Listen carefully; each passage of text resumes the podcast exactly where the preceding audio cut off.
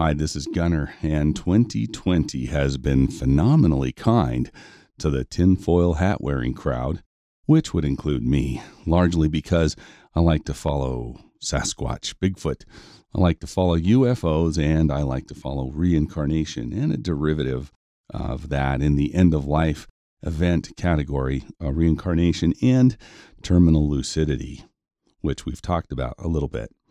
This year, in the UFO category, the U.S. Navy released the Tic Tac UFO, which was tracked visually and with instruments by experienced Navy pilots who testified on the record of what they saw, and that, well, let's just say UFOs aren't quite the tinfoil hat category they once were.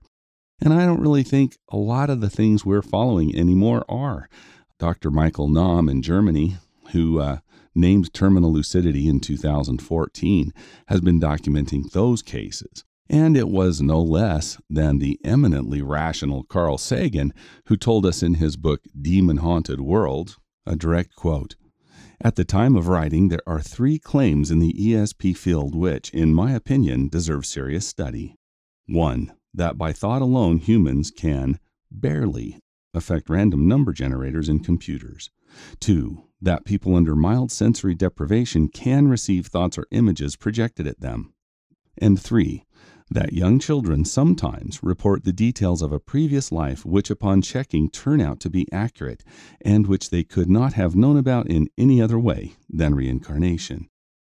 I pick these claims not because I think they're likely to be valid. I don't but as examples of contentions that might be true. End quote.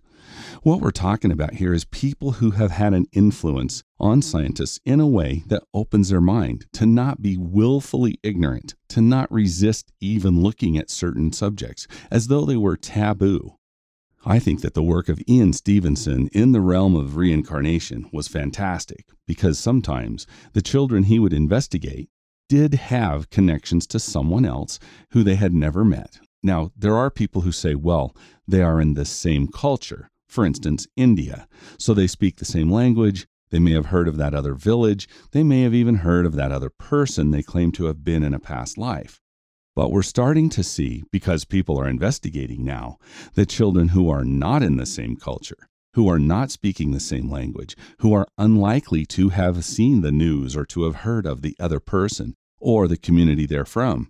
See, if we do the research, we may learn some things certain people really don't want us to know. I don't know why.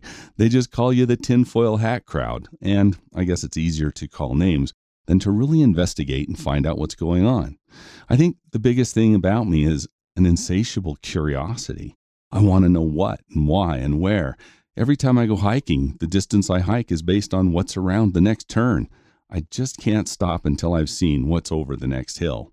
I guess that's the drive for a lot of us because as we discover new and interesting things, well, I mean, if you heard my interview with Jeff Meldrum last week, he talked about how Patty was deemed to be impossible because she had the body, the upper body of an ape, but the lower body was more human. And then they discovered Lucy. Decades later, we discovered Lucy, who was, in her upper body, an ape and lower body was human. Here we find an example of exactly what the critics said couldn't exist. And this continues to go on. I'm excited for the rest of October to bring you the scariest and most revealing and most interesting stories I can find. You can email me, gq at scareo.com. That's gq at S-C-A-R-E-O.com. If you have a good story or you have a question, or if you'd like to do an interview. I'd love to talk to you if you've had an experience that you'll share.